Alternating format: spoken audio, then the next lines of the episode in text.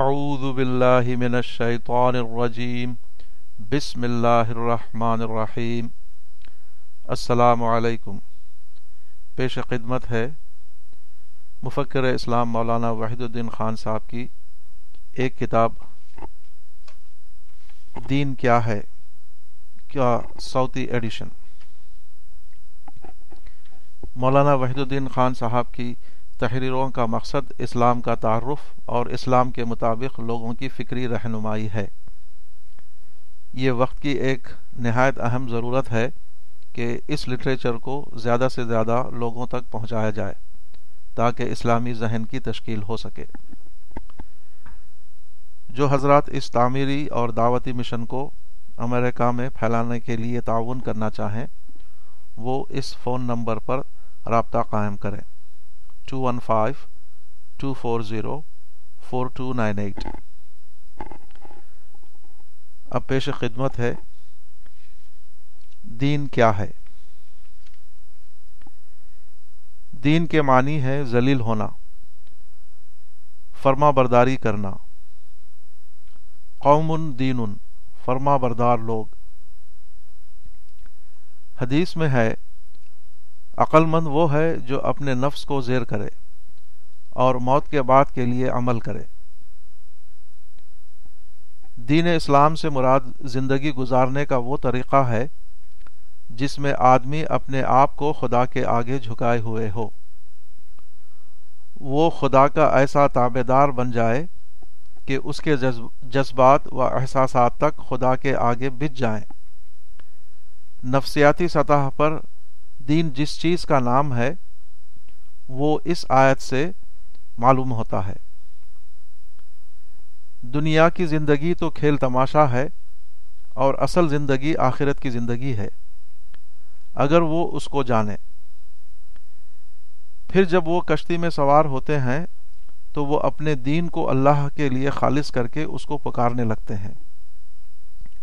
اور جب وہ ان کو بچا کر خشکی پر لاتا ہے تو فوراً ہی شرک کرنے لگتے ہیں، تاکہ اللہ کے دیے ہوئے پر کفر کریں اور فائدہ اٹھائیں۔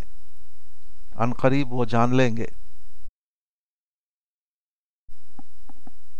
جب آدمی کی کشتی سمندر میں ہوتی ہے اور موجوں کے درمیان گھر جاتی ہے، آدمی اپنے آپ کو بالکل بے یار و مددگار محسوس کرنے لگتا ہے۔ اس وقت اس کو معلوم ہوتا ہے کہ اس کا وجود مکمل طور پر خدا کے اوپر نربھر ہے۔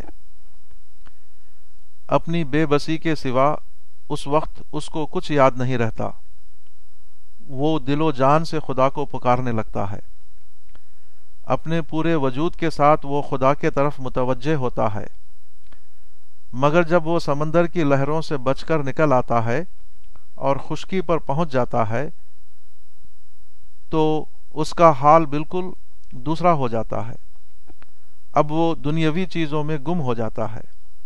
وہ اپنی آجزانہ حیثیت کو بھول جاتا ہے۔ وہ کبر و انانیت کا مظاہرہ کرنے لگتا ہے۔ خدا اور آخرت کے بجائے دنیا اور دنیا کے مشاغل اس کے دلچسپیوں کا مرکز بن جاتے ہیں۔ پہلی حالت دینداری کی حقیقت کو بتا رہی ہے۔ اور دوسری حالت بے دینی کی حقیقت کو۔ گویا دین یہ ہے کہ آدمی کا نفسیاتی وجود پوری طرح خدا کے آگے جھک گیا ہو۔ وہ خدا کو اپنا سب کچھ سمجھنے لگا ہو۔ اس کے مقابلے میں بے دینی یہ ہے کہ آدمی کے اندر ڈھٹائی ہو۔ آج کی دنیا میں گم ہو کر وہ کل کی دنیا کو بھول جائے۔ دین کی اس حقیقت کو مزید واضح کرنے کے لیے یہاں قرآن کے چند حوالے درج کیے جاتے ہیں۔ یوسف علیہ السلام نے کہا، میں نے ان لوگوں کا دین چھوڑ دیا جو اللہ پر ایمان نہیں رکھتے اور آخرت کا انکار کرتے ہیں۔ اور میں نے اپنے باپ دادا ابراہیم، اسحاق اور یعقوب کا دین اختیار کیا ہے۔ ہمارے لیے روا نہیں کہ ہم اللہ کے ساتھ کسی چیز کو شریک ٹھہرائیں۔ یہ اللہ کا فضل ہے ہم پر اور تمام انسانوں پر، مگر اکثر لوگ شکر نہیں کرتے۔ اے قید خانے کے ساتھیوں، بہت سے متفرق رب بہتر ہیں یا اللہ اکیلا زبردست؟ اللہ کو چھوڑ کر تم جن کی عبادت کرتے ہو، وہ تو بس نام ہے کہ تم نے اور تمہارے باپ دادا نے رکھ لیے ہیں۔ اللہ نے ان کی کوئی سند نہیں اتاری۔ حکم دینے کا اختیار صرف اللہ کو ہے۔ اس نے فرما دیا ہے کہ اس اس کے سوا تم کسی کی عبادت نہ کرو۔ یہی درست دین ہے۔ مگر اکثر لوگ نہیں جانتے۔ سورہ یوسف۔ اور اہل کتاب واضح بیان آنے کے بعد متفرق ہو گئے۔ حالانکہ ان کو اس کے سوا کوئی حکم نہیں دیا گیا تھا کہ اللہ کی عبادت کریں۔ اسی کے لیے دین کو خالص کرتے ہوئے بالکل یکسو ہو کر اور نماز قائم کریں اور زکوٰۃ ادا کریں۔ اور یہی ہے درست دین۔ صورت بینہ، آیت نمبر چار اور پانچ۔ تم سیدھا رکھو، اپنا منہ دین کی طرف یکسو ہو کر۔ وہی فطرت اللہ کی، جس پر اللہ نے لوگ کو پیدا کیا ہے۔ بدلنا نہیں اللہ کے بنائے ہوئے کو۔ یہی ہے درست دین۔ مگر اکثر لوگ نہیں جانتے۔ اللہ کی طرف رجوع ہو کر اس سے ڈرتے رہو۔ اور نماز قائم کرو اور شرک کرنے والوں میں نہ ہو جاؤ، جنہوں نے اپنے دین کو ٹکڑے ٹکڑے کر لیا اور گروہوں میں بٹ گئے۔ ہر گروہ کے پاس جو کچھ ہے، اسی میں سے وہ اسی میں وہ مگن ہے۔ سورت الروم، آیت تیس سے بتیس تک۔ ان آیات کے مطابق دین نام ہے اللہ کو دل سے ماننے کا، ہر قسم کے شرک سے بچنے کا، آخرت کو اپنی منزل و مقصود بنانے کا، اللہ کا شکر گزار بن جانے کا، اللہ کو سارے اختیارات کا مالک جاننے کا، صرف اسی کی عبادت کرنے کا۔ نماز روزے کی ادائیگی کا، خدا کی طرف یکسو ہونے کا، فرقہ بندیوں سے بچنے کا، اپنے خود ساختہ دین پر مگن رہنے کے بجائے اللہ اور رسول کے دین کو پکڑنے کا۔ ان کیفیات و اعمال کے ساتھ جو زندگی بنے، وہی سچی دینی زندگی ہے۔ اور مختلف معاملات میں ان کیفیات و اعمال سے مطابقت رکھنے والا جو رویہ ابھرے، وہی دینی رویہ ہے۔ گویا، دین یہ ہے کہ آدمی مکمل طور پر خدا کا ہو جائے۔ اس کے سوا کوئی اور چیز اس کی عقیدت اور اعتماد کا مرکز نہ رہے۔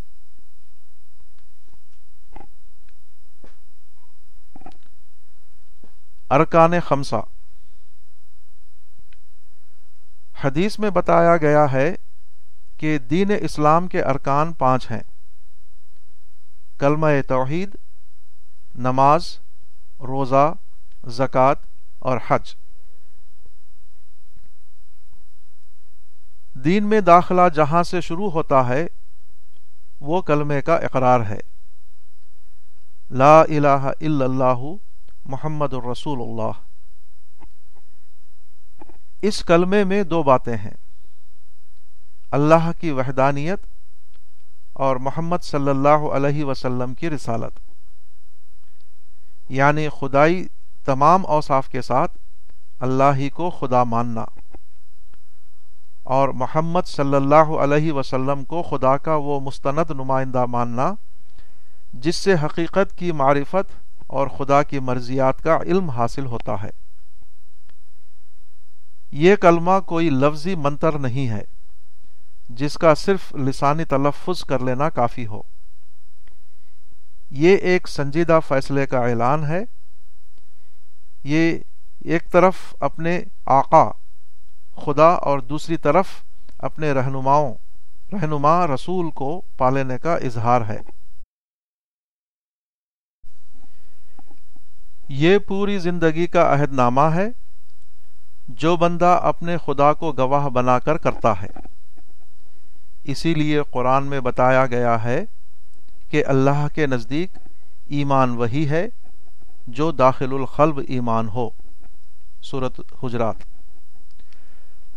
محض زبان سے ان الفاظ کو بول دینا خدا کے یہاں معتبر نہیں۔ یہی وجہ ہے کہ حدیث میں بہت سی ایسی چیزوں کو ایمان میں شمار کیا گیا ہے جن کا تعلق بظاہر عمل سے ہے۔ مثلا، نبی صلی اللہ علیہ وسلم نے فرمایا، خدا کی قسم وہ مومن نہیں ہے۔ خدا کی قسم وہ مومن نہیں ہے۔ خدا کی قسم وہ مومن نہیں ہے جس کی شرارتوں سے اس کا پڑوسی امن میں نہ ہو۔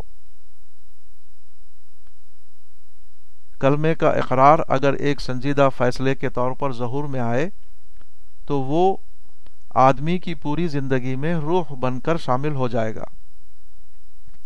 بصورت دیگر، اس کی حیثیت ایک ایسے لفظی زمیمے کی ہوگی جس کا آدمی کی حقیقی زندگی سے کوئی تعلق نہ ہو۔ اس اقرار کے بعد سب سے پہلا فریضہ نماز ہے۔ نماز اسلام کی سب سے اہم عبادت ہے۔ اللہ نے اپنے بندوں پر روزانہ پانچ وقت کی نمازیں فرض کی ہیں۔ ہر نماز سے پہلے ہاتھ، منہ اور پاؤں دھوئے جاتے ہیں، جس کو وضو کہتے ہیں۔ نماز میں مختلف آداب اور کلمات اور دعاؤں کو ادا کرتے ہوئے بندہ اپنے مالک کے آگے جھکتا ہے۔ حتیٰ کہ اپنا سر زمین پر رکھ دیتا ہے۔ وہ خدا کی بڑائی کے مقابلے میں اپنے چھوٹے ہونے کا اقرار کرتا ہے۔ اس کے ساتھ اپنی بندگی کے تعلق کو جوڑتا ہے۔ قیام اور رکو اور سجدہ گویا خدائی کے سامنے اپنی بندگی کا عملی اعتراف ہے۔ اس طرح بندہ اپنے آپ کو اس مقام ابدیت پر لے جاتا ہے جہاں اس کا خدا اس سے ملاقات کر سکے۔ بندہ اپنے رب کو عجز کی سطح پر پاتا ہے، نہ کہ کبر اور انانیت کی سطح پر۔ روزہ سال میں ایک مہینے کے لیے ماہ رمضان میں فرض کیا گیا ہے۔ روزے کا وقت ابتدائے سحر سے شروع ہوتا ہے۔ اور سورج ڈوبنے تک رہتا ہے۔ اس دوران میں کھانا پینا مطلق چھوڑ دیا جاتا ہے۔ قرآن کے مطابق روزہ اس لیے فرض کیا گیا ہے کہ بندہ کے اندر تقوا اور شکر کی کیفیت پیدا ہو۔ صورت البقرہ۔ کھانا اور پانی آدمی کی سب سے بڑی ضرورتیں ہیں۔ جب پیاس سے آدمی کا حلق سوکھ جاتا ہے، جب بھوک سے آدمی کا سینہ خرچنے لگتا ہے، اس وقت اس کو معلوم ہوتا ہے کہ وہ کتنا کمزور ہے اور خدا کی مدد کا کتنا زیادہ محتاج ہے۔ یہ تجربہ اس کو اللہ کی عظمت اور اس کے مقابلے میں اپنے عجز کا احساس دلاتا ہے، جو کہ تقوا کا حاصل ہے۔ پھر شام کو جب وہ کھانا کھاتا ہے اور پانی پیتا ہے، تو وہ اس بات کا تجربہ کرتا ہے کہ اس کے خدا نے کتنی مکمل صورت میں اس کی ضرورتوں کا انتظام کر رکھا ہے۔ اس کا دل احسان مندی کے جذبات سے بھر جاتا ہے۔ اس کی زبان پر حمد اور شکر کے کلمات جاری ہو جاتے ہیں۔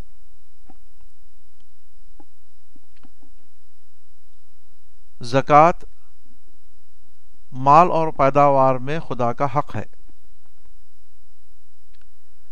ہم دنیا میں جو کچھ کماتے ہیں، خواہ وہ مویشی یا زمین کے ذریعے ہو، یا کارخانہ اور دکان کے ذریعے، یا ملازمت اور مزدوری کے ذریعے، اس میں ہمارا حصہ بہت تھوڑا ہوتا ہے۔ ہمارے اندرونی نظام سے لے کر کائنات تک بے شمار اسباب جب ہماری موافقت میں اکٹھا ہوتے ہیں، تب ہم کوئی کمائی کر پاتے ہیں۔ یہ اسباب براہ راست مالک ارض و سما کی طرف سے فراہم کیے جاتے ہیں۔ اس لیے ضروری ہے کہ سال کے آخر میں جب ہم اپنی کمائیوں کا حساب کریں، تو اس کا ایک حصہ خدا کی راہ میں نکال کر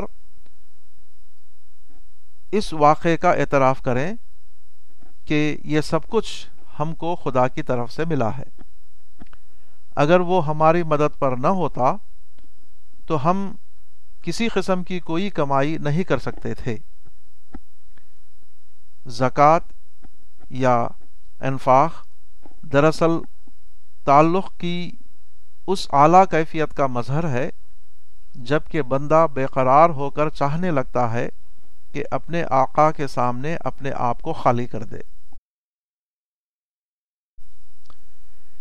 اسی لیے قرآن میں کہا گیا ہے کہ اہل ایمان جب کسی کو دے رہے ہوتے ہیں تو ان کی زبان حال پکار رہی ہوتی ہے، ہم تم سے کوئی بدلہ یا شکرانہ نہیں چاہتے۔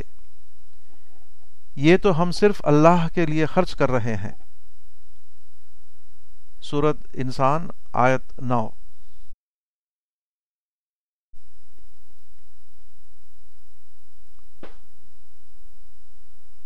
حج ایک سالانہ عبادت ہے جو کسی شخص پر زندگی میں ایک بار کے لیے فرض ہے۔ یہ فرض بھی اس وقت ہے جبکہ وہ اپنے مقام سے سفر کر کے حجاز جانے اور وہاں سے واپس آنے پر قادر ہو اور اس کے مواقع رکھتا ہو۔ بصورت دیگر اس پر حج فرض نہ ہوگا۔ حج کے مقامات وہ مقامات ہیں جہاں اسلام کی تاریخ بنی ہے۔ وہاں وہ جگہ ہیں جہاں پیغمبروں نے خدا کی عبادت کی ہے، جہاں ان کی قربانیوں کی یادگاریں ہیں، جہاں سے شرک کو دائمی طور پر خارج کر دیا گیا ہے۔ وہ واحد مقام ہے جہاں تاریخ انسانی میں پہلی بار یہ واقعہ ہوا کہ لادینیت کو مغلوب کر کے دین کو قیامت تک کے لیے غالب کر دیا گیا۔ ان آثار سے بھرے ہوئے جغرافیہ کو اس بات کے لیے منتخب کیا گیا ہے کہ ساری دنیا کے اہل اسلام ہر سال یہاں جمع ہوں اور سب مل کر اللہ کی عبادت کریں۔ اسلامی اتحاد کا سبق لیں۔ وہاں کی فضاؤں سے نیا ایمانی عزم اور نیا دینی شوق لے کر اپنے وطن کو لوٹیں۔ حج بتاتا ہے کہ کس طرح سارے انسانوں کو اللہ کے گرد جمع ہو جانا چاہیے۔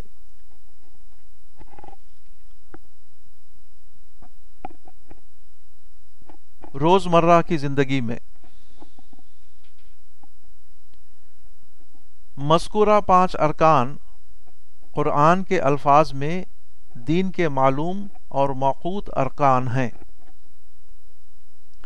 مگر جب ایک شخص کی زندگی میں دین شامل ہوتا ہے، تو وہ صرف متعین اوقات کے اعمال تک محدود نہیں رہتا۔ وہ اس کی پوری زندگی میں رچ بس جاتا ہے۔ اس کے ہر رویے سے اس کا اظہار ہوتا رہتا ہے۔ قرآن و حدیث سے اس سلسلے میں جو چیزیں معلوم ہوتی ہیں، وہ حسب ذائل ہیں۔ پہلی چیز ذکر ہے۔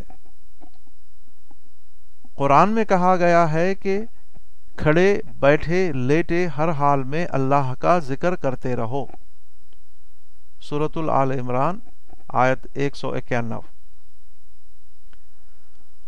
حدیث میں ارشاد ہوا ہے کہ تمہاری زبان کو ہر وقت ذکر الہی میں تر رہنا چاہیے۔ ذکر کے معنی یاد کے ہیں۔ اس کا مطلب یہ ہے کہ اللہ سے خوف اور محبت کا تعلق اتنا بڑا ہوا ہو، اللہ سے خوف اور محبت کا تعلق اتنا بڑا ہوا ہونا چاہیے کہ آدمی کو ہر وقت اس کی یاد آتی رہے۔ یہ ذکر وہ روحانی تار ہے جس کے ذریعے سے کوئی بندہ اپنے رب سے دائمی ربط کانسٹنٹ ٹچ میں رہتا ہے۔ کبھی دنیا میں اللہ کی کاریگری کو دیکھ کر وہ اللہ کی قدرت و کبریائی کا اعتراف کرتا ہے۔ کبھی اللہ کے احسانات کو یاد کر کے اس کا شکر ادا کرتا ہے۔ کبھی قیامت کی بعض پرس کا خوف اس کو تڑپاتا ہے۔ اور وہ اللہ سے بخشش طلب کرنے لگتا ہے۔ کبھی اپنے عجز کا احساس اس کو ابھارتا ہے کہ وہ اللہ سے رحمت و نصرت کی درخواست کرے۔ غرض اس کے حساس قلب میں ہر آن کوئی نہ کوئی ایسی شورش برپا رہتی ہے جو اس کو مجبور کرتی ہے کہ وہ گڑ گڑاتے ہوئے اور چپکے چپکے اپنے رب کو پکارتا رہے۔ سورت العراف آیت دو سو پانچ۔ اس ذکر کا نہ کوئی نصاب ہے، نہ اس کے الفاظ مقرر ہیں، اور نہ اس کی کوئی لگی بندھی صورت ہے۔ یہ تو خدا کی اس آفاقی دنیا میں غوطہ لگانا ہے، جہاں تمام تعینات ساتھ چھوڑ دیتے ہیں۔ پھر اس کو متعین شکلوں میں محدود کس طرح کیا جا سکتا ہے؟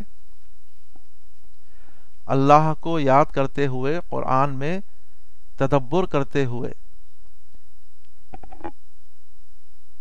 کائنات میں غور کرتے ہوئے، اپنا احتساب کرتے ہوئے، موت اور آخرت کو سوچتے ہوئے، بار بار مومن کا جی بھراتا ہے۔ اور کبھی دل میں اور کبھی زبان سے اس کے اثرات ظاہر ہوتے رہتے ہیں۔ کبھی احساس اتنا شدید ہوتا ہے کہ الفاظ بھی ساتھ چھوڑ دیتے ہیں اور اللہ کی یاد گرم گرم آنسوؤں کی صورت میں اس کی آنکھوں سے ٹپک پڑتی ہے۔ یہ ہے ذکر اور یہ ذکر قرآن کے مطابق سب سے بڑی عبادت ہے۔ سورت العنکبوت آیت پینتالیس۔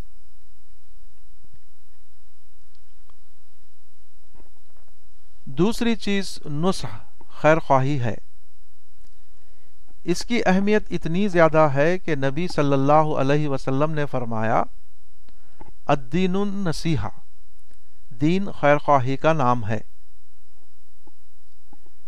مومن ہر قسم کی نفسیاتی پیچیدگیوں سے پاک ہوتا ہے۔ اس لیے اس کے دل میں دوسرے انسانوں کے لیے خیر خواہی کے سوا اور کچھ نہیں ہوتا۔ نفرت، بغض، حسد کینا اور انتقام سے اس کا سینہ خالی ہوتا ہے۔ وہ ہوا کے مانند ہوتا ہے جو سب کے درمیان سے ٹکرائے بغیر گزر جاتی ہے۔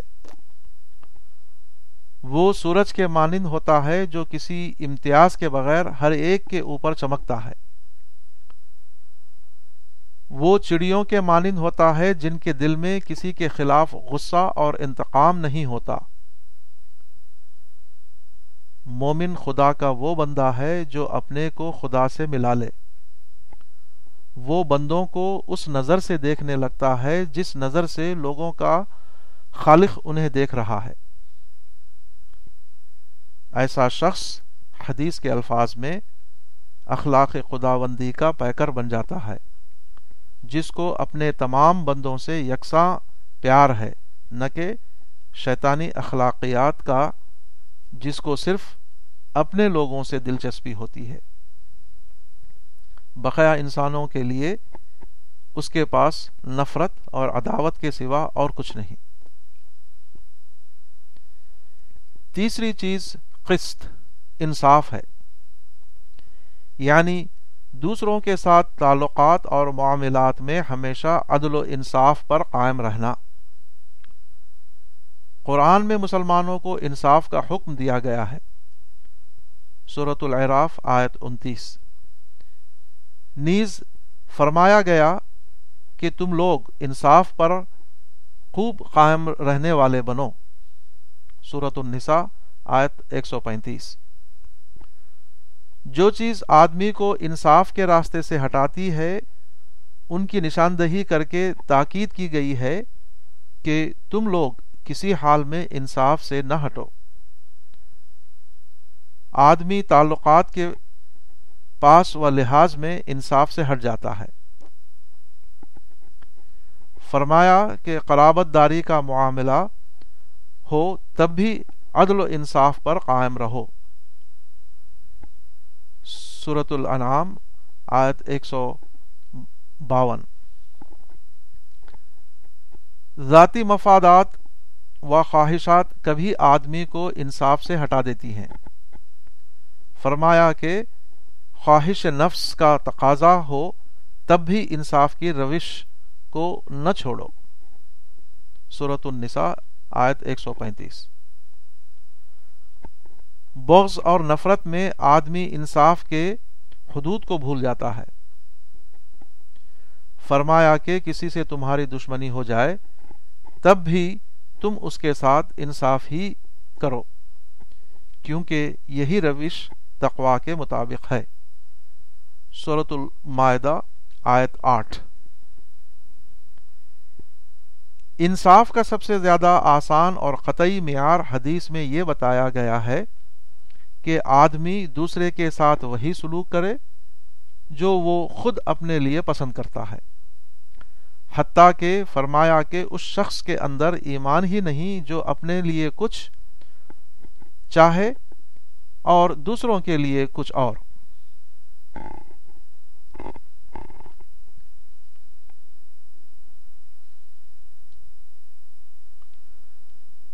اشاعت دین۔ دین کسی دیندار کے اندر جو خصوصیات پیدا کرتا ہے، ان میں سے ایک ہے دین کو دوسروں تک پہنچانا۔ اس پہنچانے کی دو صورتیں ہیں۔ قرآن میں ایک کو تذکیر اور دوسرے کو انذار۔ صورت العراف آیت دو میں کہا گیا ہے۔ اول ذکر کا تعلق مسلمانوں سے ہے، دوسرے کا غیر مسلموں سے۔ تذکیر کے معنی ہیں یاد دلانا۔ اس سے مراد مسلمانوں کو نصیحت و معزت کرنا ہے۔ مسلمان وہ لوگ ہیں جو دین کو قبول کیے ہوئے ہیں۔ ان کو دینی ذمہ داریوں سے باخبر کرنا، ان کو خود اپنے عہد کو یاد دلانا ہے۔ اسی لیے اس کو تذکیر کا نام دیا گیا ہے۔ تذکیر کا مقصد مسلمانوں کی اصلاح ہے۔ صورت النساء، آیت ایک سو چودہ۔ اس لیے ضروری ہے کہ اس میں ان تمام آداب کو ملحوظ رکھا جائے جو اصلاحی مہم کو نتیجتاً فساد کی مہم نہ بنا دے۔ غلطی پر گرفت میں نرمی کا انداز اختیار کیا جائے، نہ کہ سخت سست کہنے کا۔ صورت العال عمران، آیت ایک سو انساٹھ۔ سورہ نحل، آیت ایک سو پچیس میں بتایا گیا ہے کہ مدعو سے جو بات کہی جائے، حکمت کے ساتھ کہی جائے یعنی دلائل و براہن کی زبان میں ہو، نہ کہ محض تحکمانہ انداز میں۔ وہ معزت ہسنا ہو یعنی گفتگو میں شفقت اور دل سوزی کی روح بھری ہوئی ہو۔ وہ جدال احسن کے پیرائے میں ہو یعنی بحث میں تفہیم اور احقاق حق کا انداز ہو، نہ کہ ایک دوسرے پر الزام لگانے اور نیچا دکھانے کا۔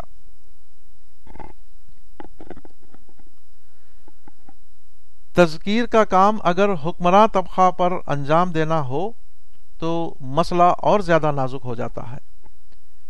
کیونکہ غلط انداز تذکیر سے اگر حکمرانوں کو مشتعل کر دیا جائے، تو وہ مسلمانوں کا قتل اور خون شروع کر دیں گے۔ اور مسلمانوں کے درمیان باہمی لڑائی اور قتل کا وجود میں آنا اللہ تعالیٰ کو اتنا زیادہ ناپسند ہے کہ ہر قیمت پر اس سے بچنے کا حکم دیا گیا ہے۔ حکمرانوں کے بارے میں خصوصیت سے تاکید کی گئی ہے کہ ان کو نصیحت کی جائے تو تنہائی، ان کو نصیحت کی جائے تو تنہائی میں کی جائے، نہ کہ نعروں اور تقریروں کے ذریعے۔ عبداللہ بن عباس رضی اللہ عنہ سے پوچھا گیا کہ بادشاہ کو امر بالمعروف اور نہیں انل منکر کرنے کا کیا حکم ہے۔ جواب دیا، اگر تم کو کرنا ہی پڑے اور اس کے بغیر چارہ نہ ہو، تو بس اپنے اور اس کے درمیان۔ اس سلسلے کی دوسری چیز انذار ہے۔ انذار کے معنی ہیں کسی خطرے سے آگاہ کرنا۔ اس سے مراد غیر مسلموں تک اسلام کا پیغام پہنچانا ہے۔ چونکہ اسلام کی پیغام رسانی میں سارا زور آخرت کے مسئلے پر ہوتا ہے، اس لیے اس کام کو بتانے کے لیے یہ لفظ استعمال کیا گیا۔ قرآن میں نبی صلی اللہ علیہ وسلم کی بابت فرمایا کہ وہ تو صرف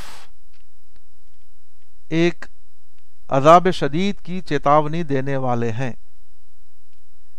سورت الصبا آیت چھیالیس۔ ارشاد ہوا ہے سورت شورا، آیت سات میں، اور ہم نے عربی قرآن اتارا تاکہ تو ڈرا دے مکے والوں کو اور دوسروں کو۔ اور ان کو جمع ہونے کے دن کی خبر دے دے، جس کے آنے میں کوئی شک نہیں۔ اس دن ایک گروہ جنت میں ہوگا اور ایک گروہ جہنم میں۔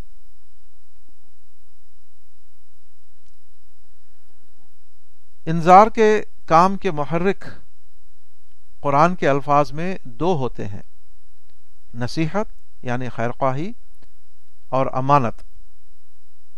صورت العراف آیت اٹھہتر۔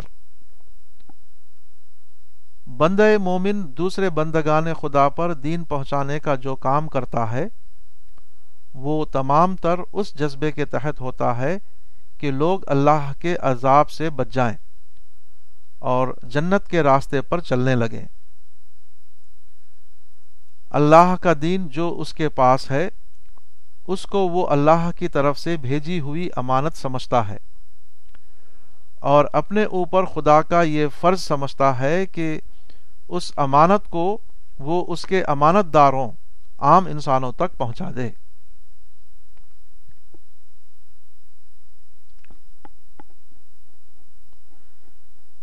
ہجرت، جہاد۔ جب بھی کوئی خدا کا بندہ بے آمیز خدا پرستی کی دعوت دیتا ہے تو اس کا امکان رہتا ہے کہ دوسرے لوگوں کی طرف سے اس کو ناموافق رد عمل کا سامنا کرنا پڑے۔ یہ رد عمل ابتدان الغار فی الکلام کی صورت میں ظاہر ہوتا ہے۔ صورت الفصلت، آیت چھبیس۔ یعنی دائی کے کلام میں عائب نکالنا۔ حق کی دعوت کے ساتھ خدا کی نصرتیں ہوتی ہیں۔ وہ جب کسی ماحول میں اٹھتی ہیں تو اتنی حقیقی اور اتنی مدلل ہوتی ہیں کہ سننے والے اس میں کوئی واقع قامی نکالنے میں اپنے کو عاجز محسوس کرنے لگتے ہیں۔ اس وقت وہ عیب نکالنے کا طریقہ اختیار کرتے ہیں۔ وہ طرح طرح کے شوشے نکال کر عوام کو اس سے بدگمان کرنے کی کوشش کرتے ہیں۔ یہ فکری کشمکش کبھی عملی ٹکراؤ تک پہنچ جاتی ہے۔ یہ ٹکراؤ اہل ایمان کے لیے جو صورتیں پیدا کرتا ہے، انہی کی آخری اور انتہائی صورتوں کا نام ہجرت اور جہاد ہے۔ گویا، ہجرت اور جہاد دین وہ اجزاء ہیں جو مخالفین کے پیدا کردہ حالات کے نتیجے میں ظہور میں آتے ہیں۔ ہجرت کے معنی ہیں چھوڑنا۔ ابتدائی طور پر اس سے مراد یہ ہے کہ آدمی ان چیزوں کو چھوڑ دے جن سے اللہ نے منع فرمایا۔ سورت المدثر، آیت نمبر پانچ۔ مگر اپنے آخری مرحلے میں یہ کبھی گھر بار چھوڑنے کے ہم مانے بن جاتا ہے۔ دائی کے مقابلے میں مدعو ہمیشہ طاقتور حیثیت کے مالک ہوتے ہیں۔ اس لیے جب وہ مخالف مخالفت پر اترتے ہیں تو تمام دوسرے طریقے استعمال کرنے کے بعد بلاخر یہ چیلنج دے دیتے ہیں کہ تم یا تو اپنے دین کو چھوڑ دو یا ہماری زمین سے نکل جاؤ۔ سورت ابراہیم، آیت نمبر تیرہ۔ اس وقت اللہ کے بندے اپنے وطن کو چھوڑ کر کسی ایسے مقام پر چلے جاتے ہیں جہاں وہ اپنے دین پر قائم رہ سکیں۔ جہاد کے معنی ہیں کوشش کرنا، حق کے پیغام کو دوسروں تک پہنچانے کے لیے جو کوشش کی جاتی ہے، وہ بھی جہاد ہے۔ صورت الفرقان، آیت باون۔ تاہم، مخالفین کی ضد اور ہٹ دھرمی کبھی بڑھ کر اس نوبت تک پہنچ جاتی ہے کہ وہ حق کے دائیوں کی جان کے دشمن بن جاتے ہیں۔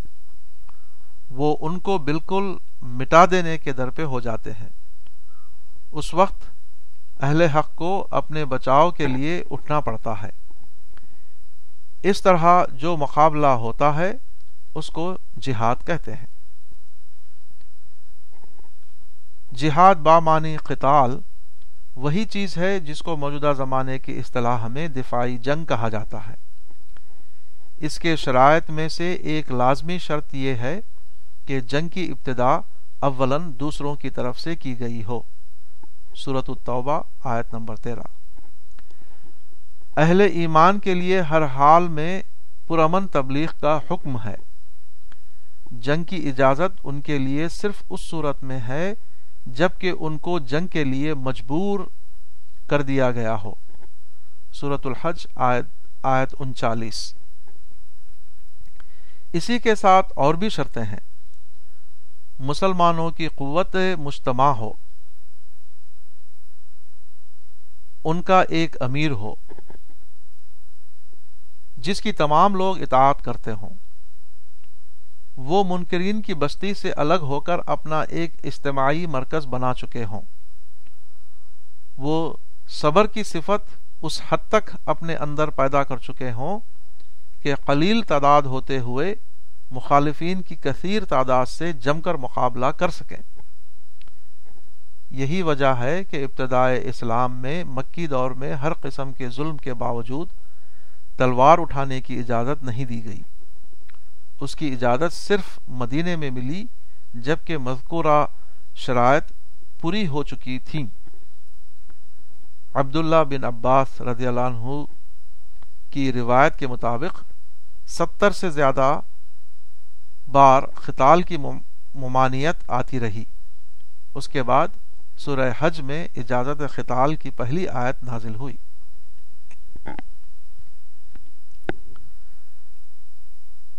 غلب اسلام۔ دین کی اصل حقیقت تو یہ ہے کہ بندہ اپنے رب سے خوف و محبت کا تعلق جوڑے اور آخرت کی کامیابی کے لیے فکر مند ہو۔ مگر دنیا کی زندگی میں مومن کی ایک اور بھی پسندیدہ چیز ہے، ہوتی ہے۔ صورت الصف، آیت تیرہ۔ اور وہ ہے اسلام کا غلبہ۔ یعنی اہل حق دوسری قوموں کے مقابلے میں دبے ہوئے نہ ہوں، بلکہ انہی کو زمین کے اوپر سر بلندی حاصل ہو۔ تاہم اہل ایمان کو یہ حکم نہیں دیا گیا کہ وہ براہ راست اسلامی اقتدار قائم کرنے کی مہم چلائیں۔ قرآن میں واضح لفظوں میں ارشاد ہوا ہے کہ اقتدار کا مالک اللہ ہے۔ وہی جس کو چاہتا ہے حکومت دیتا ہے اور جس سے چاہتا ہے حکومت چھین لیتا ہے۔ سورت عال عمران آیت چھبیس۔ انبیاء میں سے کسی نبی نے بھی حکومت قائم کرنے کی مہم نہیں چلائی۔ حضرت داؤد علیہ السلام کو حکومت ملی، مگر قرآن میں ارشاد ہوا ہے کہ اے داود تم کو یہ اقتدار ہم نے عطا کیا ہے۔ صورت السواد، آیت چھبیس۔ نبی صلی اللہ علیہ وسلم کے ساتھیوں کے بابت قرآن میں ارشاد ہوا ہے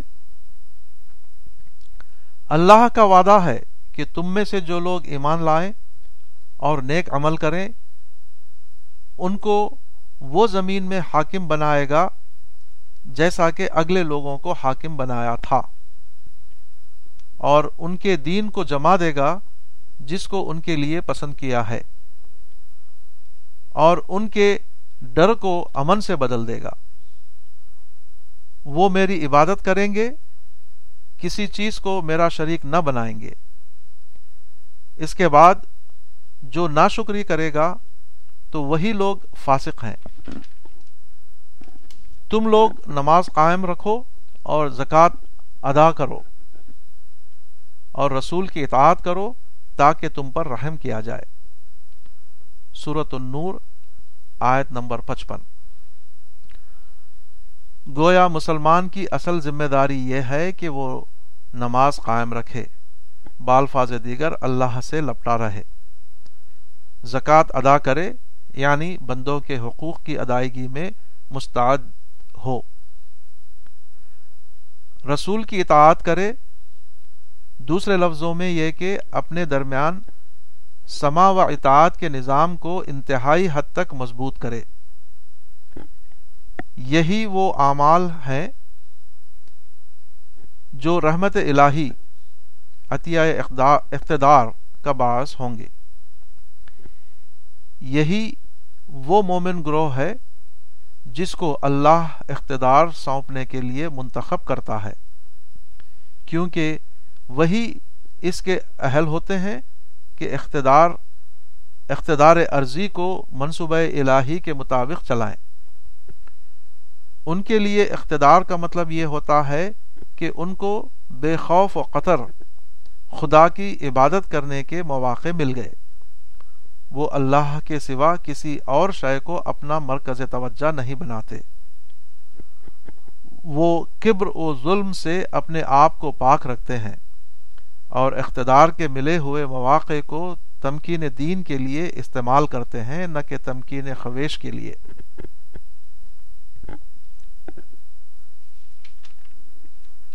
خلاصہ۔ ایک تاجر کو آپ دیکھیں تو مختلف اوقات میں وہ مختلف سرگرمیاں کرتا ہوا دکھائی دے گا۔ کہیں خاموش، کہیں بولتا ہوا، کہیں بیٹھا ہوا، کہیں سفر کرتا ہوا، کہیں خرچ کرتا ہوا، کہیں مقدمہ لڑتا ہوا۔ تاہم، اس کی بظاہر مختلف سرگرمیوں کا حاصل صرف ایک ہے، دولت دنیا کو پانا۔ اسی طرح ایک مومن مختلف وقتوں میں بظاہر مختلف عبادات و اعمال میں مصروف نظر آتا ہے۔ مگر ان سب کا مقصد ایک ہوتا ہے، دولت آخرت کو پانا۔ دولت آخرت کیا ہے؟ وہ یہ ہے کہ آدمی پورے معنوں میں موحد بن جائے اور ہر قسم کے شرک سے بچتا ہوا اپنے رب سے جا ملے۔ جو شخص خدا سے اس طرح ملا کہ وہ کسی چیز کو خدا کے ساتھ شریک نہیں کر رہا تھا، وہ جنت میں داخل ہوا۔ جو اس طرح ملا کہ وہ خدا کے ساتھ کسی چیز کو شریک کر رہا تھا، وہ آگ میں داخل ہوا۔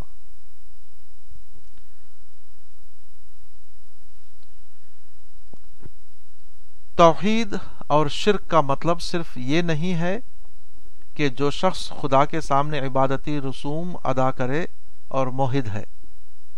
اور جو شخص کسی بت کے سامنے عبادتی رسوم ادا کرتا ہوا، کرتا ہو، وہ مشرق ہے۔ یہ دونوں کی ظاہری علامتیں، علامتوں میں سے صرف ایک علامت ہے۔ توحید اور شرک دراصل طالب و مطلوب بننے کا معاملہ ہے۔ سورت الحج، آیت ترہتر۔ یہ آدمی کی پوری ہستی کا نذرانہ ہے، کسی شخص کا معبود وہی ہے جو اس کا حقیقی مطلوب و مقصود ہو، جس کی طرف وہ اپنے پورے وجود کے ساتھ جھکا ہوا ہو۔ جس چیز کو آدمی عظمت کا مقام دے، جس پر وہ بھروسہ کرتا ہو، جس کے لیے اس کے احترام و تقدس کے جذبات وقف ہوں۔ جس کی یاد میں وہ غرق رہتا ہو۔ جس کے تصور سے اس کے نازک احساسات بھڑکتے ہوں، جس سے وہ سب سے زیادہ ڈرتا ہو اور جس سے سب سے زیادہ محبت کرتا ہو، جس کے ساتھ وہ اپنے آپ کو اتنا زیادہ شامل انوالو کر دے کہ وہی اس کا سب کچھ اور وہی اس کی آخری امید بن جائے۔ کسی کو اپنی زندگی میں اس قسم کا برتر مقام دینا ہی اس کو اپنا الہ، معبود بنانا ہے۔ خواہ وہ کوئی دیوتا ہو یا آدمی کا اپنا نفس، کوئی جاندار چیز ہو یا بے جان، کوئی زندہ ہستی ہو یا مردہ، اور وہ کوئی کئی ہوں یا صرف ایک۔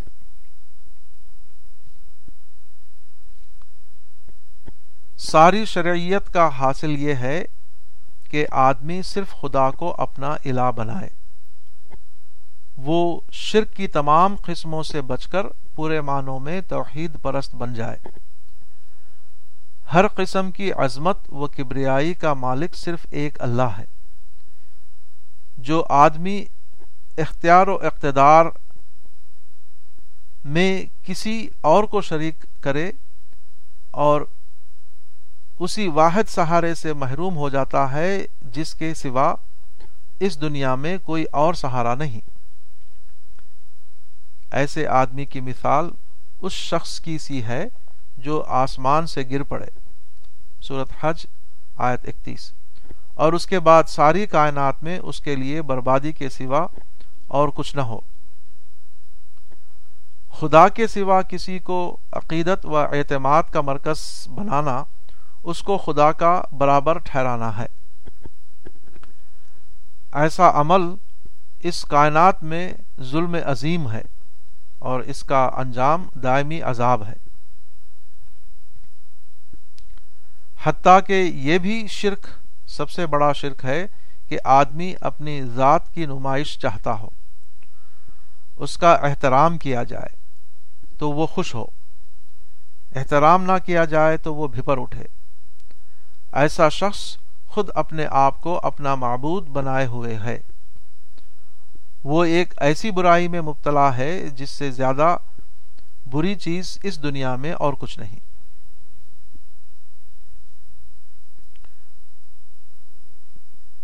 نبی صلی اللہ علیہ وسلم نے فرمایا، تمہارے بارے میں مجھ کو سب سے زیادہ جس چیز کا اندیشہ ہے، وہ شرک اصغر ہے۔ پوچھا گیا، شرک اصغر کیا ہے؟ فرمایا، ریا، آدمی کی عبادت اور اس کی اسلامی سرگرمیاں اگر یہ نتیجہ پیدا کریں کہ وہ حقیقی معنوں میں اللہ تتخذو مندونی وکیلا صورت الاسرا آیت نمبر چھ کا مصداق بن گیا ہو۔ ذات خداوندی اس کی تمام یادوں اور توجیحات کا مرکز بن جائے۔ خدا کو الہ بنانا اس کے لیے سادہ معنوں میں صرف ایک عقیدہ کی چیز نہ ہو، بلکہ وہی اس کا نفسیاتی آسرا ہو جس پر وہ جی رہا ہو۔ آدمی کی دینی زندگی اگر یہ نتیجہ پیدا کر رہی ہو، تو بلا شبہ وہ دین پر قائم ہے۔ اگر ایسا نہ ہو تو شدید اندیشہ ہے کہ وہ ابھی تک دین کو نہ پا سکا۔ دین کے نام پر وہ کہیں اور اٹکا ہوا ہے۔ سریح نصوص سے ثابت ہے کہ عمل کا دار و مدار تمام تر نیت پر ہے۔ اللہ کو صرف وہی عمل مطلوب ہے جو خالصتاً اس کی رضا کے لیے کیا گیا ہو۔ جس عمل میں کوئی اور غرض شامل ہو جائے، اللہ کی نظر میں اس کی کوئی قیمت نہیں۔ جو لوگ خدا کے دین کو تجارت بنائیں، جو دنیاوی فائدوں اور مصلیحتوں کے تحت کسی دینی عمل کو اختیار کریں، جو کسی دینی عمل کو بطور کریئر کے شروع کریں، جو ایسی دینی سرگرمیوں میں دلچسپی رکھتے ہوں جن کے ذریعے عزت و شہرت ملتی ہے، جن سے آدمی کی امیج میں اضافہ ہوتا ہے، جن سے عوامی قیادت حاصل ہوتی ہے۔ ایسے لوگ شدید طور پر اس خطرے میں مبتلا ہیں کہ ان کے اعمال قیامت میں بے وزن قرار دے دیے جائیں۔ خواہ ان میں یہ دنیاوی محرکات شعوری طور پر داخل ہوئے ہوں یا غیر شعوری طور پر۔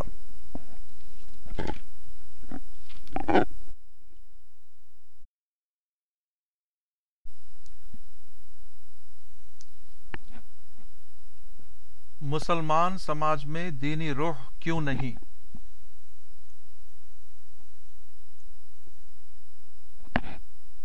مومن کون ہے؟ قرآن کے الفاظ میں مومن وہ ہے جس کا یہ حال ہو کہ جب اس کے سامنے اللہ کا ذکر کیا جائے تو اس کی حیبت سے اس کا دل دہل اٹھے۔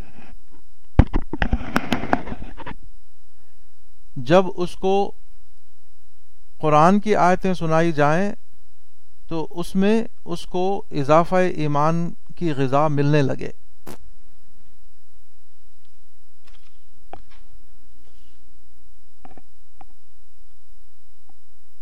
جس کے لیے خدا ایک ایسی لازوال ہستی بن جائے جس پر وہ کامل بھروسہ کر سکتا ہو۔ صورت الانفال۔ ایمان خدا اور بندے کا مقام اتصال ہے۔ اس اتصال کا حقیقی طور پر وقوع میں آنا ہی ان کیفیات کے ظہور میں آنے کی یقینی ضمانت ہے۔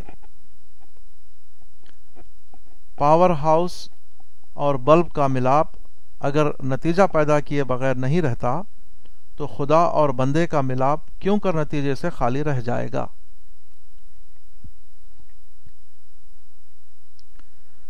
مگر موجودہ زمانے میں اسلام کی ایسی عجیب و غریب قسم وجود میں آئی ہے جس میں سب کچھ نظر آتا ہے، مگر وہی چیز نہیں جس کو حقیقتاً اسلام کہا گیا ہے۔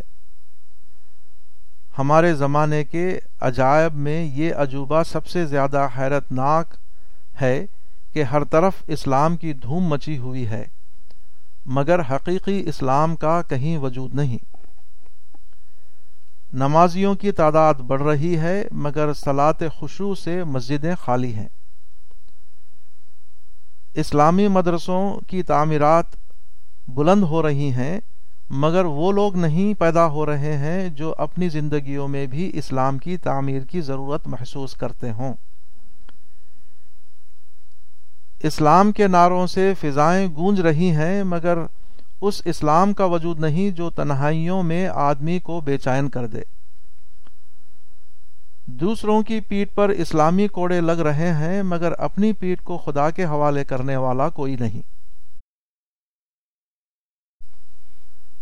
اسلامی تقریروں کی بہار آ رہی ہے، مگر خدا کی زمین ایسے لوگوں سے خالی ہے جن کو خدا کے خوف نے بے زبان کر رکھا ہو۔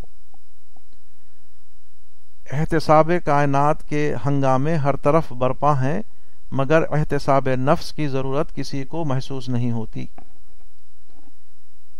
اس کی وجہ یہ ہے کہ اسلام کے جسم سے اس کی روح نکال دی گئی ہے۔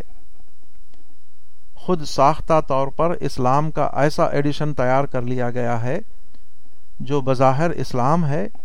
مگر وہی چیز اس میں موجود نہیں جو خدا اور رسول کے نزدیک اسلام کا اصل مقصود تھی۔ اس کو سمجھنے کے لیے یہود کی تاریخ کا مطالعہ کیجیے کیونکہ جو قومیں کتاب الہی کی حامل ہوں، ان کے بگاڑ کے اسباب ہمیشہ یکساں ہوتے ہیں۔ یہود کی بابت قرآن میں کہا گیا ہے کہ بعد کے دور میں ان کے اندر قصاوت سخت دلی آ گئی۔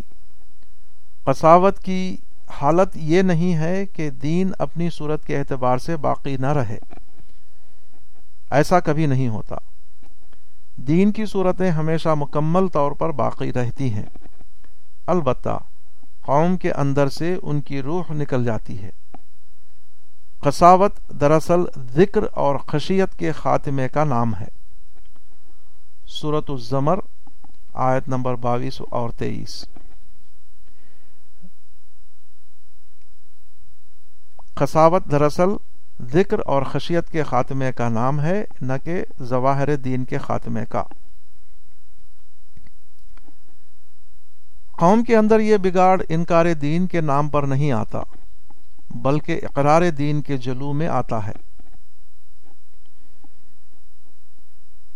قرآن کے بیان کے مطابق شیطان ان کو ایسی ایسی تعویلات سمجھاتا ہے جس کی روشنی میں ان کو اپنا انحراف عین دین نظر آنے لگے اور اپنے اعمال کو خوبصورت الفاظ میں بیان کر کے اس کو اپنے لیے مزین کرنے، کر لیتے ہیں۔ صورت الانعام آیت نمبر ترتالیس۔ اس تزین کی سب سے زیادہ معروف صورت وہ ہے جس کو قرآن میں یحرفون الکلمہ ام موادعہی صورت المائدہ، آیت تیرہ میں فرمایا گیا ہے۔ تحریف کے معنی ہیں پھیرنا۔ کلام کو اس کے محل سے پھیرنے کا مطلب یہ ہے کہ کلام کا وہ مطلب وہ معنی بیان کیا جائے جو متکلم کی کی مراد نہ ہو۔ گویا، یہود کی تزین یہ تھی کہ وہ اپنی قصاوت بالفاظ دیگر اپنی بے روح دینداری کو لفظی تعویلات سے ایسا خوش نما بنا لیتے تھے کہ وہی اصل دین نظر آنے لگے۔ تحریف کی صورت عام طور پر وہی ہوتی ہے جس کو موجودہ زمانے میں غلط تعبیر مس انٹرپریٹیشن کہا جاتا ہے۔ اس معاملے کو سمجھنے کے لیے ایک مثال لیجیے۔ یہود کو یہ خبر دی گئی تھی کہ تم تمام اقوام عالم پر، تم کو تمام اقوام عالم پر فضیلت دی گئی ہے۔ صورت البقرہ، آیت سینتالیس۔ اس کا مطلب یہ تھا کہ اللہ نے تم کو دنیا میں اپنی نمائندگی کے لیے چن لیا ہے۔ تم کو اس مقام پر کھڑا کیا ہے کہ تم خدائی تعلیمات کے حامل بنو اور اس کو خدا کی طرف سے دوسرے اقوام تک پہنچاؤ۔ اپنے اصل مفہوم میں یہ آیت نظریاتی فضیلت کے معنی میں تھی، مگر یہود نے اس کو نسلی فضیلت کی معنی میں لے لیا۔ یہود کی نسل میں پیدا ہونا اس بات کے لیے کافی بن گیا کہ آدمی اس فضیلت کا مستحق ہو اور خدا کے انعامات اس کو حاصل ہوں۔ کتاب الہی کی اس تحریف لفظ کو اس کے موقع و محل سے پھیرنے کو قرآن میں اس طرح واضح کیا گیا ہے۔ وہ کہتے ہیں کہ یہودی یا نصرانی ہو جاؤ تو ہدایت یاب ہو جاؤ گے۔ کہہ دو نہیں، بلکہ ہم پیروی کرتے ہیں دین ابراہیم کی اور وہ شرک کرنے والوں میں نہ تھا۔ صورت البقرہ، آیت ایک سو پینتیس۔ گویا، ملت ابراہیم کا فرد وہ ہے جو شرک سے اپنے کو بچائے اور سچی توحید پر قائم ہو۔ محض نسل ابراہیمی میں ہونے سے کوئی ملت ابراہیم کا فرد نہیں بن جاتا۔ یہود کو جو فضیلت دی گئی، وہ اپنے اصل مفہوم میں ایک سنگین ذمہ داری کو یاد دلانے والی چیز تھی۔ مگر موقع و محل سے ہٹانے کے بعد وہ بے خوفی کا محرک بن گئی۔ اللہ کا ایک حکم جو خشیت پیدا کرنے کا سبب بنتا، وہ قصاوت پیدا کرنے والا بن گیا۔ یہ تھی یہود کی تحریف۔ اپنی اس قسم کی تحریفوں کے ذریعے انہوں نے دین خداوندی کو ایک بے روح ڈھانچہ بنا کر رکھ دیا تھا۔ حدیث میں پیشن گوئی کی گئی ہے کہ تم لوگ پچھلی امتوں کے راستے پر چلو گے۔ چنانچہ مسلمانوں میں آج وہ سارے انحراف دیکھے جا سکتے ہیں جو سابق اہل کتاب میں پائے جاتے تھے۔ جس طرح یہود نے سمجھ لیا تھا کہ وہ اللہ کے خصوصی بندے ہیں اور وہ ضرور نجات پائیں گے، اسی طرح ہم نے یہ عقیدہ قائم کر لیا ہے کہ مسلمان خیر امت ہیں اور وہ سب کے سب مرحوم و مغفور ہیں۔ یہ بات بجائے خود صد فیصد درست ہے، مگر وہ مسلم امت کے بارے میں ہے، نہ کہ مسلم نسل کے بارے میں۔ امت کو نسل کے معنی میں لینا بلا شبہ یحرفون الکلمہ ام موادی ہی کا مصداق ہے۔ اپنے نظریاتی مفہوم میں یہ بات ذمہ داری کا احساس دلاتی ہے۔ مگر جب اس کو نسلی مفہوم میں لے لیا گیا تو وہ صرف قصاوت اور بے خوفی کا محرک بن کر رہ گئی۔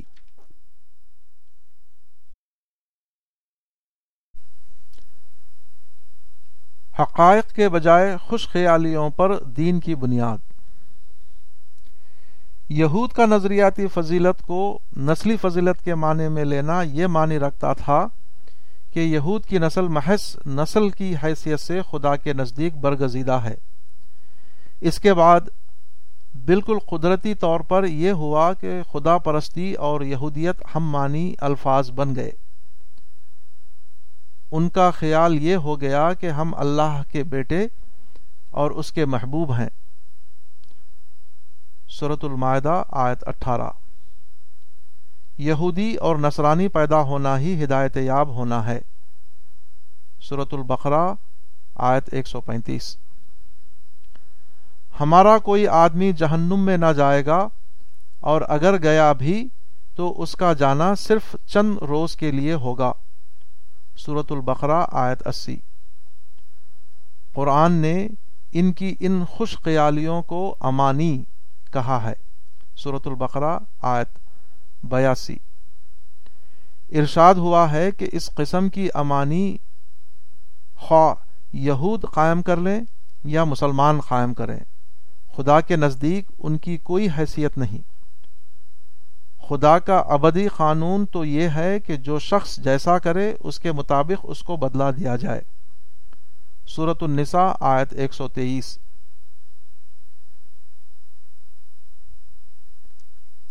امانی یعنی خوش خیالی کے معنی ہیں بے بنیاد توقعات۔ عبداللہ بن عباس مجاہد اور فراح نے کہا ہے کہ اس سے مراد وہ موضوع روایات اور بے صنعت قصے ہیں جو یہودی علماء و مشائق نے وضع کیے اور پھر پوری قوم میں رائج کیے ہو گئے۔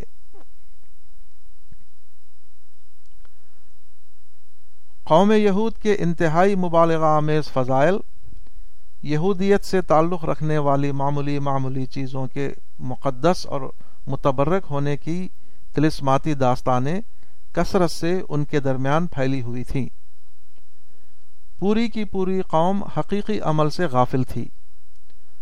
اور انہی موضوع، روایات اور بناوٹی قصے کہانیوں پر جی رہی تھی۔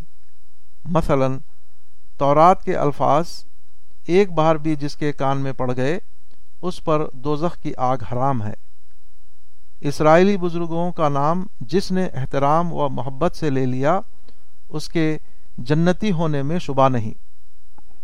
قیامت کے دن ابراہیم علیہ السلام دوزخ کے دروازے پر کھڑے ہو جائیں گے اور کسی مختون اسرائیل کو اس میں گرنے نہ دیں گے۔ Talmud every man's library series, edited by doctor Cohen, page 404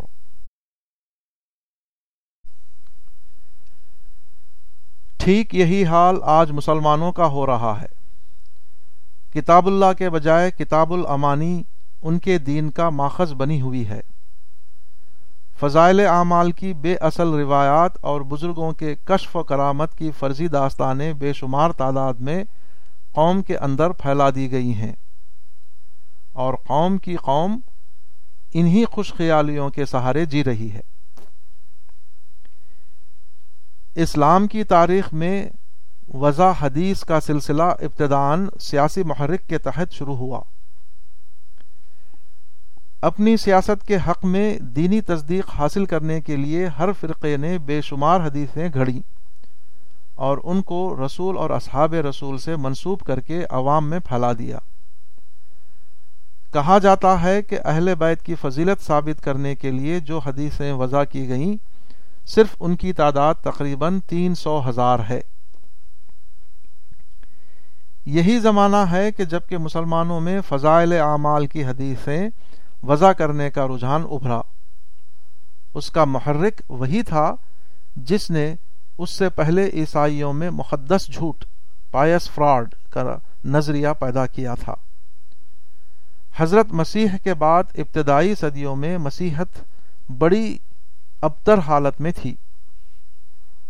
اس زمانے میں مسیحی بزرگوں نے سوچا کہ مسیحت کی ترقی کی ایک تدبیر یہ ہے کہ اس کی افضلیت ثابت کرنے کے لیے عجائب و غرائب باتیں گھڑی جائیں اور ان کو عوام میں پھیلایا جائے۔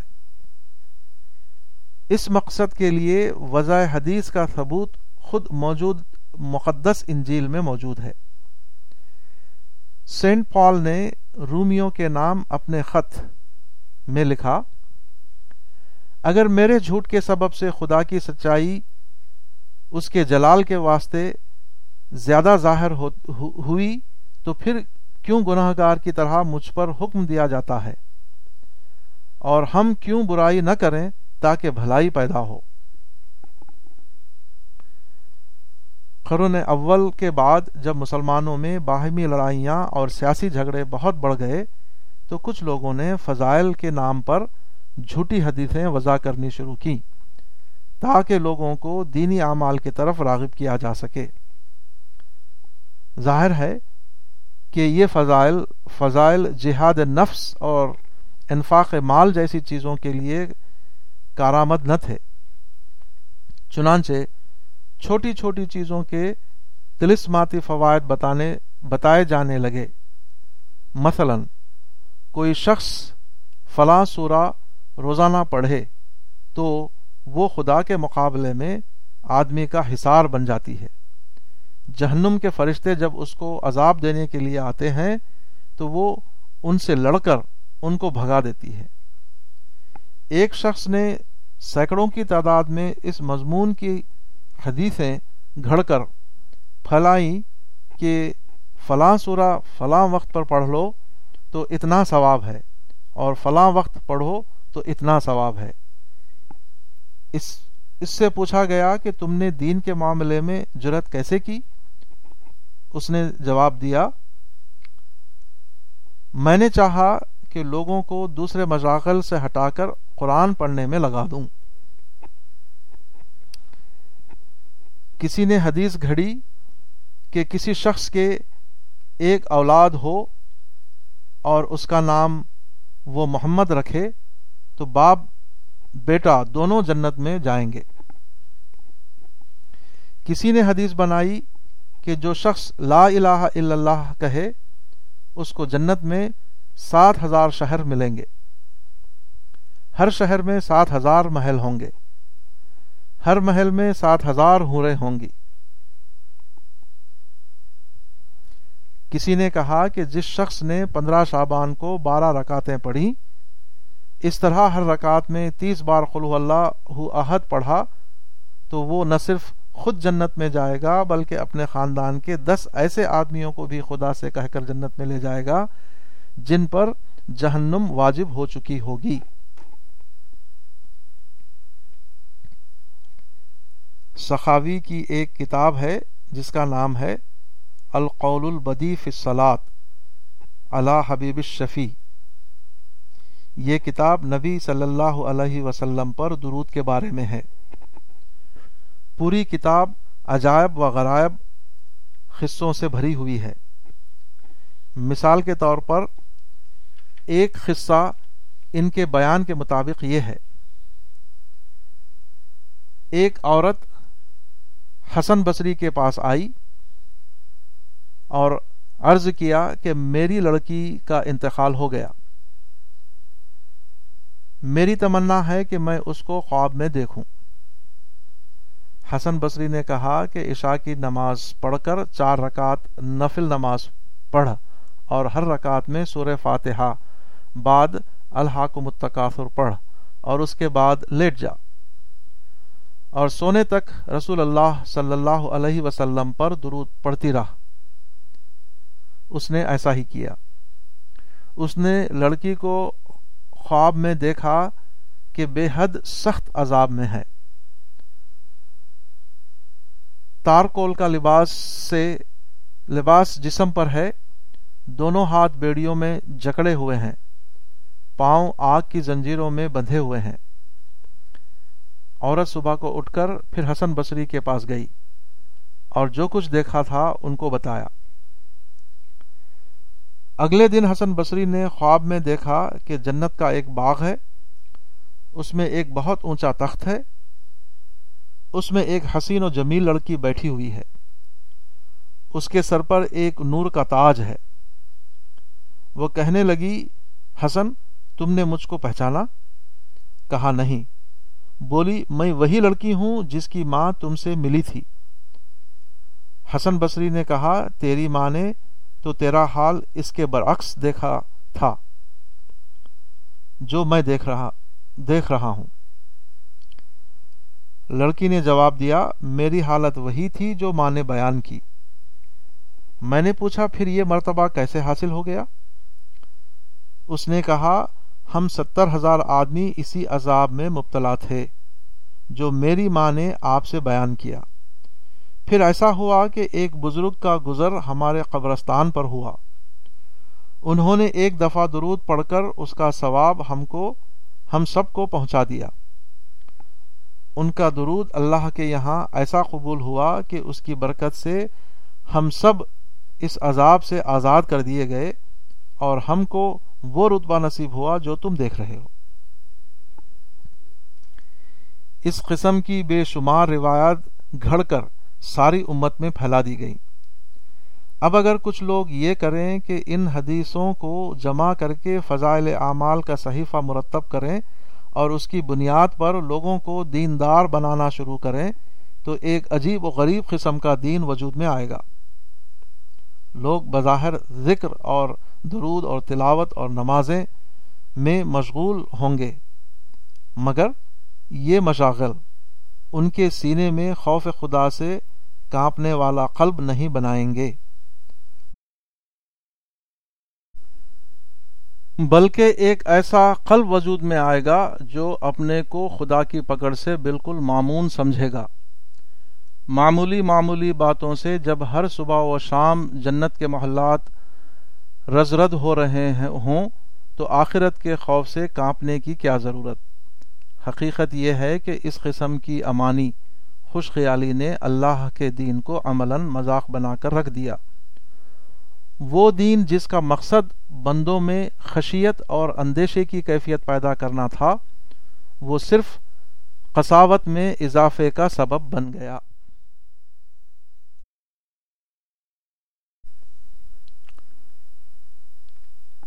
خالق کے بجائے مخلوق کا سہارا پکڑنا۔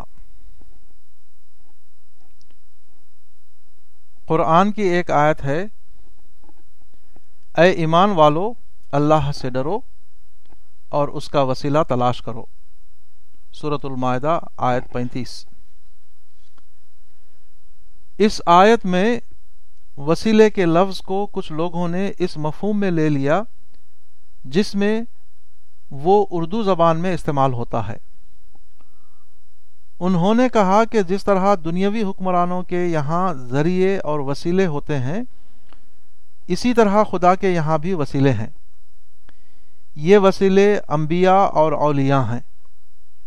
ان وسیلوں کو پکڑ لو، ساری خدائی تمہارے ہاتھ میں آ جائے گی۔ یہ عقیدہ چونکہ عوامی مزاج سے قریب تھا اس کو خوب مقبولیت حاصل ہوئی۔ اب یہ حال ہے کہ خدا کے بالمقابل بے شمار زندہ اور مردہ خدا پیدا ہو گئے ہیں، جن کا دامن لوگوں نے تھام رکھا ہے۔ ان کو یقین ہے کہ یہ خدائی وسیلے دنیا سے لے کر آخرت تک ان کے سارے کام بناتے چلے جائیں گے۔ مگر حقیقت یہ ہے کہ مذکورہ بالا قسم کے عقیدہ کا اس آیت سے کوئی تعلق نہیں۔ عربی زبان میں وسیلے کا یہ مفہوم سرے سے نہیں آتا۔ لفظ وسیلہ مسکر آیت میں اردو ذریعے کے مفہوم میں نہیں ہے، بلکہ عربی مفہوم میں قرب کے معنی میں ہے۔ آیت کا مطلب یہ ہے کہ اللہ سے ڈرو اور اس کی فرما برداری اور اس کے پسندیدہ عمل کے ذریعے اس کی قربت اور نزدیکی حاصل کرو۔ ابن جریر تبری نے اس کی تفسیر ان الفاظ میں کی ہے۔ اللہ کی نزدیکی اس عمل کے ذریعے حاصل کرنے کی کوشش کرو، جس عمل کو وہ پسند کرتا ہے۔ کسی بندے کی سب سے بڑی کامیابی یہ ہے کہ وہ اپنے رب کے قریب پہنچ سکے۔ اس آیت میں یہ راز کھولا گیا تھا کہ اس مطلوب کو پانا ہر بندے کے لیے ممکن ہے اور اس کی صورت یہ ہے کہ وہ اپنے کو اپنے رب کے پسندیدہ راستے پر لگا دے۔ مگر غلط تعبیر نے آدمی کو اس خزانے سے محروم کر دیا جو اس کے اندر رکھا گیا تھا۔ جس آیت میں خدا کو پانے کا راز بتایا گیا تھا، اس نے لوگوں کو صرف قبروں اور آستانوں تک پہنچانے کا کام انجام دیا۔ وہ آیت جس میں خوف خدا کی غذا تھی، ایک خود ساختہ تشریح کے ذریعے اس میں بے خوفی کا سامان تلاش کر لیا گیا۔